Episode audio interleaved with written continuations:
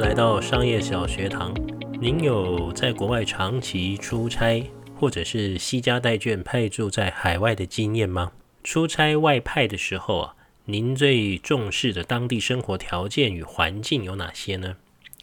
今天啊，我们来看一看哈，这几年来啊，国际的商务人士心目中最喜欢被派驻的国家之一，台湾啊，就是我们国家有哪些特质啊？是让人最流连忘返哈，最舍不得离开的。有一个商业网站叫做 Internations，是一个专门以全球旅外工作人士啊作为主要服务对象的网站。它让成员呢能够彼此分享超过一百个国家、四百二十个城市的生活与工作资讯，提供了真实且有用的经验哈。那因此，在全世界有超过四百六十万的注册会员哦。其实还蛮多的。那除了这些会员之间的交流分享之外啊，网站本身呢，它每年也都会做一次年度的普查，调查这些呃国际啊旅外的商务人士心目中啊，他们最喜欢被派驻、最向往的海外国家是哪些？受访的对象啊，包括但不限于啊这个 Internations 网站的注册会员啊。比如说哈，被企业派往其他国家长期驻外的员工啦，或者是经常出差的国际商务人士啦，或者是为了更好的生活品质而搬迁到海外的专业工作者，以及创业家等等等等，都是他们调查的对象。那么从二零一四年开始到今年为止，已经进行了八年，诶，还是九年？哦，今年是第九年。那台湾哦，其实一开始的时候没有被列入计算哦，二零一六年才开始进入这个排行榜。那当然了，这个并不是一个由国际的官方组织哈，比如说什么联合国啦，或者是由某国政府来做的这个长期的这个专业调查。但调查方法还算是有模有样了哦，它主要是基于五个主要的指标哦，哪五个呢？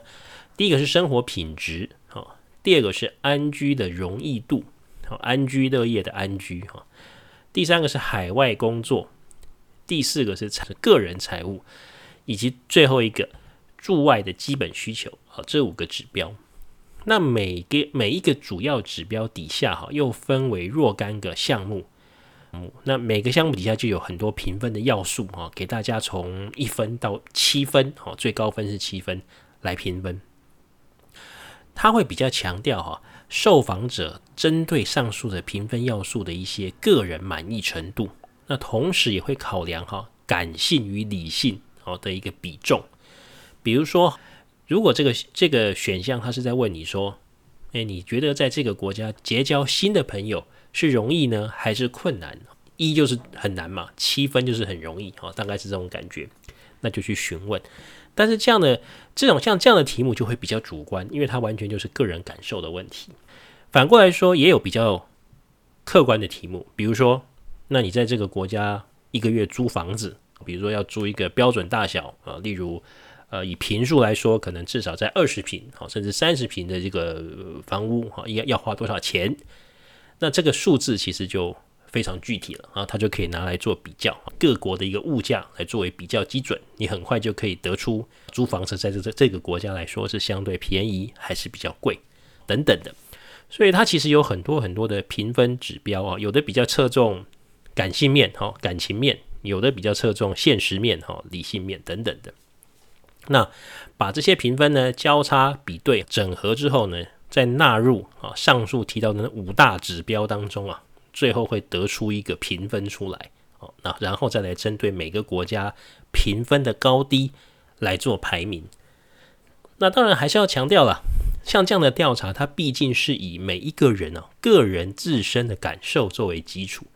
所以呢，呃，不见得啊每一个项目都会有数据作为佐证，也不见得都会跟事实的情况完全相符。比如说人身安全啊，这是一个。评分要素，这个题目去问这个受访者，他们就会回答你说：“诶，我现在在的这个地方哈，我被派来的这个国家，我自己觉得安全还是不怎么安全。有些人可能他住的地方就本身就已经有特别的这个保全机制了，它本来就不是一个大家都可以进去的区域。针对可能外国人，当地甚至有规划一个特别的生活环境等等。诶，那他觉得在这里面好像还蛮安全的，但说不定那个国家的犯罪率其实还不低啊。那所以这就可能会比较有一些稍微失真的地方了。所以说。并不等同于那个国家实际的犯罪率啊，以人身安全的这个指数来说，所以它比较针对的就是每一个人自己的一个主观的判断。但即便如此，它当然还是有相当程度的可信赖度了，因为也都是每一个人自己真实的经验感受来做分享。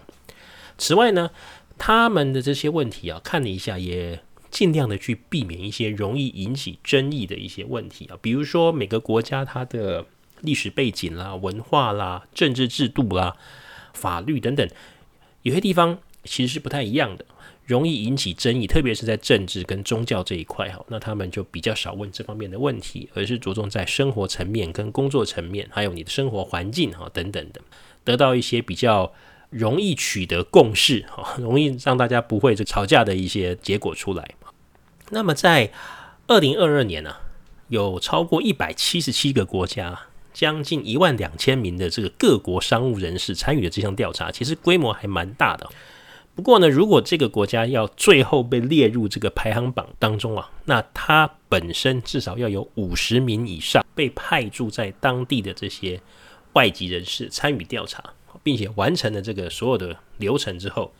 那这个国家才会被认可说好，那你的这的这个分数还有排名是有效的。好，所以也不是那么容易的。那么最后有五十二个国家地区哈符合这个要求，就是各自都有至少五十个以上的受访者完成的调查。但是在很多国家，其实有效样本当然就远远超过这个数字了。比如说在德国就有超过九百名派驻在当地的外籍人士都参与了这个调查。那接下来我们就来看一看啊，这五大指标中啊到底包含哪些项目，还有呢台湾在这些项目当中的评分。首先是生活品质哈，在这个指数里面呢，台湾的排名是很优秀的，排名全球第二名。那尤其是在交通运输啊、安全还有休闲娱乐这些领域啊，都有非常好的表现。首先呢，大众交通运输这一块啊，不但便利可靠，而且价格合理。除了铁公路之外呢，自行车的相关设施非常的完善啊，也是一大亮点。这个呢，得到很多外籍人士的肯定。所以呢，它的排名是全球第七。其次，在人身安全，台湾的评价更是全球第一名啊！有百分之九十八的外籍人士认为啊，在台湾是安全的，甚至哦，有百分之八十五的外籍人士认为啊，台湾绝对安全。这个评价非常高啊，因为。即便在他们自己的本国啊，母国，他们可能也没有觉得这么的自在啊。但是他们大多数的台外籍人士在台湾都觉得生活在台湾让他们觉得非常的自在哦。就算是三更半夜出门，基本上也不需要太担心哦。所以相对于全球的这个平均分数啊，只有四十七趴的这个外籍人士会给予绝对安全的一个肯定哦。那台湾有八十五趴的外籍人士给到这个分数。那是一个很高的一个肯定。然后在休闲娱乐的部分，台湾的美食得到了百分之八十二的外籍人士喜爱，休闲运动的话选择啊也高于平均。总总体来说呢，是世界全球第十六名。上述的这些排名其实都还不错，但是啊，到了这个健康以及社会福利这一块哦，那台湾更是全球闻名哦，因为有全民健保嘛。那这个可以说是让台湾成为该领域啊不败的王者。打从这个二零一六年台湾首次进榜以来啊，几乎没有任何国家在这个项目赢过台湾，有百分之百啊！我觉得任何的统计数字要做到百分之百，其实都很不容易哈。但确实有百分之百在这项调查里面哈的受访者，他们用完全可负担来形容台湾的医疗费用。然后呢，有百分之九十八的受访者说啊，台湾的医疗水准是非常的可靠，甚至呢，有百分之八十八的人表示，生活在台湾呢、他们可以完全负担得起所有高水准的医疗保健服务。当然了，我们做人还是要谦虚一点、哦，台湾健保当然不能用完美来形容啊，但是啊，从上述的这个评价来看，放眼全世界哦，你整体来而言要找到比台湾目前到目前为止哈，比台湾更好的公立医疗制度，而且是人人都负担得起，或者是说几乎人人都负担得起啊，你只要有工作，你大概就负担得起健保制度。大概说台湾也是很难的啦，所以这一点我们真的要给台湾很多的辛苦，然后又然后又很有爱心、很专业的这些医护人员肯定。那接下来也要看看在生活品质方面哈，相对来说分数稍微低一点的这个项目，就是在环境与气候这一块哈，台湾整体排名是二十一位，虽然不算差了，但如果细看呢，有一项指标是特别的低，在五十二个国家中排名第四十一位，是什么呢？就是台湾的空气品质，有将近三分之一的外籍人士对台湾的空气品质直接表达不满意，表示这个空气品质是糟糕的。那这无疑是一个警讯哈，因为我想大家也都知道，这几年因为我们的能源政策的关系啊，台湾其实大量的使用了这个燃煤哦，火力发电，还有这个天然气啊，就是用烧这个瓦斯啊，天然气来发电。天然气也罢了，就是相对还污染轻一点，但是燃煤确实对于环境啊，对于空气品质伤害是很大的。这个其实是我们台湾的能源政策，虽然我们也极力的推动绿能，但是看起来到目前为止，绿能的这个能源替代率还没有真的能够起来哈。那要成为机载的这个电力，大概也不太可能的哈，短期间。所以空气品质的这一块，确实要好好的来思考一下，我们到底要怎么样来呃，在环境的这个品质。哦，还有这个能源的这个供给方面要达到一个平衡。那更重要的是，其实空气品质跟我们每个人的健康都息息相关。当然不希望说为了这追求能源哈，然后就牺牲了大家的健康。那么看完了第一个指数之后，第二个我们来看看安居容易度哈。各位如果有长期派驻在国外的经验呢，一定会能够体会啊。人在异乡的一种孤独感，语言啦、文化啦、生活习惯的差异啊，都会让人无法轻易的融入当地。不过啊，这个地地方啊，反而是台湾也得到高度肯定的领域。为什么呢？因为在很多外籍人士的眼中啊，台湾无论是在地人民的友善程度、结交在地的啊这些朋友的容易度，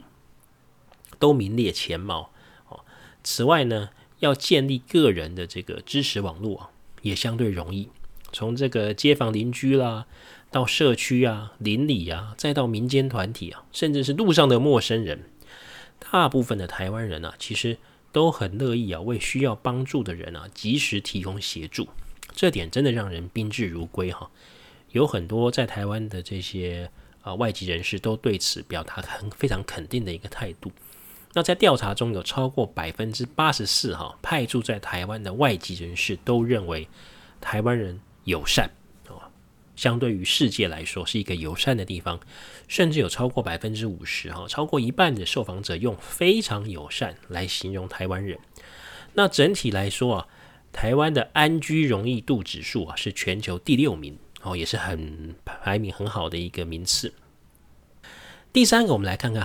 呃，什么指数呢？就是海外工作指数。那台湾在这个指数的表现，其实算是中段班了。五十二个国家里面排名第二十二。那我们就来看看哦，在这个指数里面，台湾的亮点跟缺点哦，分别在什么地方？首先是亮点哦，优点的部分，大家可能猜不到哈。这对于这些海外工作者，他们最满意的一件事情，在台湾工作哈，以工作来说，在工作的这个领域里面，他们最满意的是什么呢？你们绝对猜不到哦，答案是薪资啊，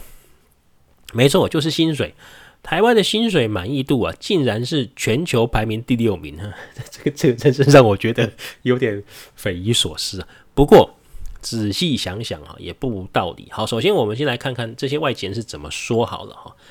有百分之八十五的这个受访者认为啊，基于他们所在的行业啦，哦，他们的这个职务啊，哦，来评估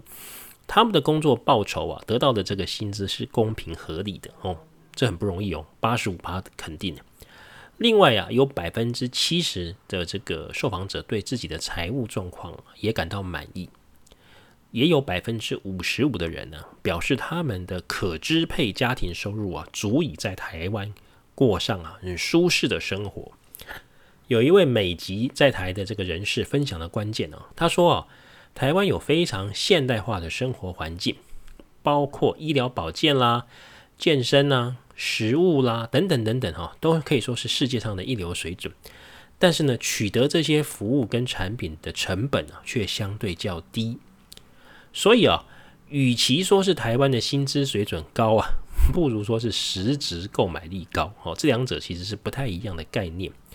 那实质购买力啊，其实也跟一个国家的社会福利制度啦、税率啦，还有物价啦等等有关。那台湾的物价低，其实是我们的政府啊，尤其是中央银行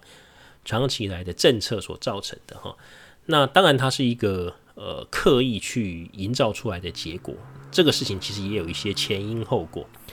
那有机会再跟大家来分享哦，台湾这个物价。还有薪资哦，可能相对于世界都比较低的一些一些一些故事。但无论如何呢，台湾的物价其实在世界上的先进经济体中来排名呢，确实相对是比较低廉的。那以上这三个指数啊，里面都有比较多的优点，也都是大家比较肯定的地方。但是大家都知道嘛，这个凡事不可能只有好啊，没有坏。我们还是要来看一看哦，台湾在哪些地方的评分是相对比较弱啊？大家觉得比较不好的地方。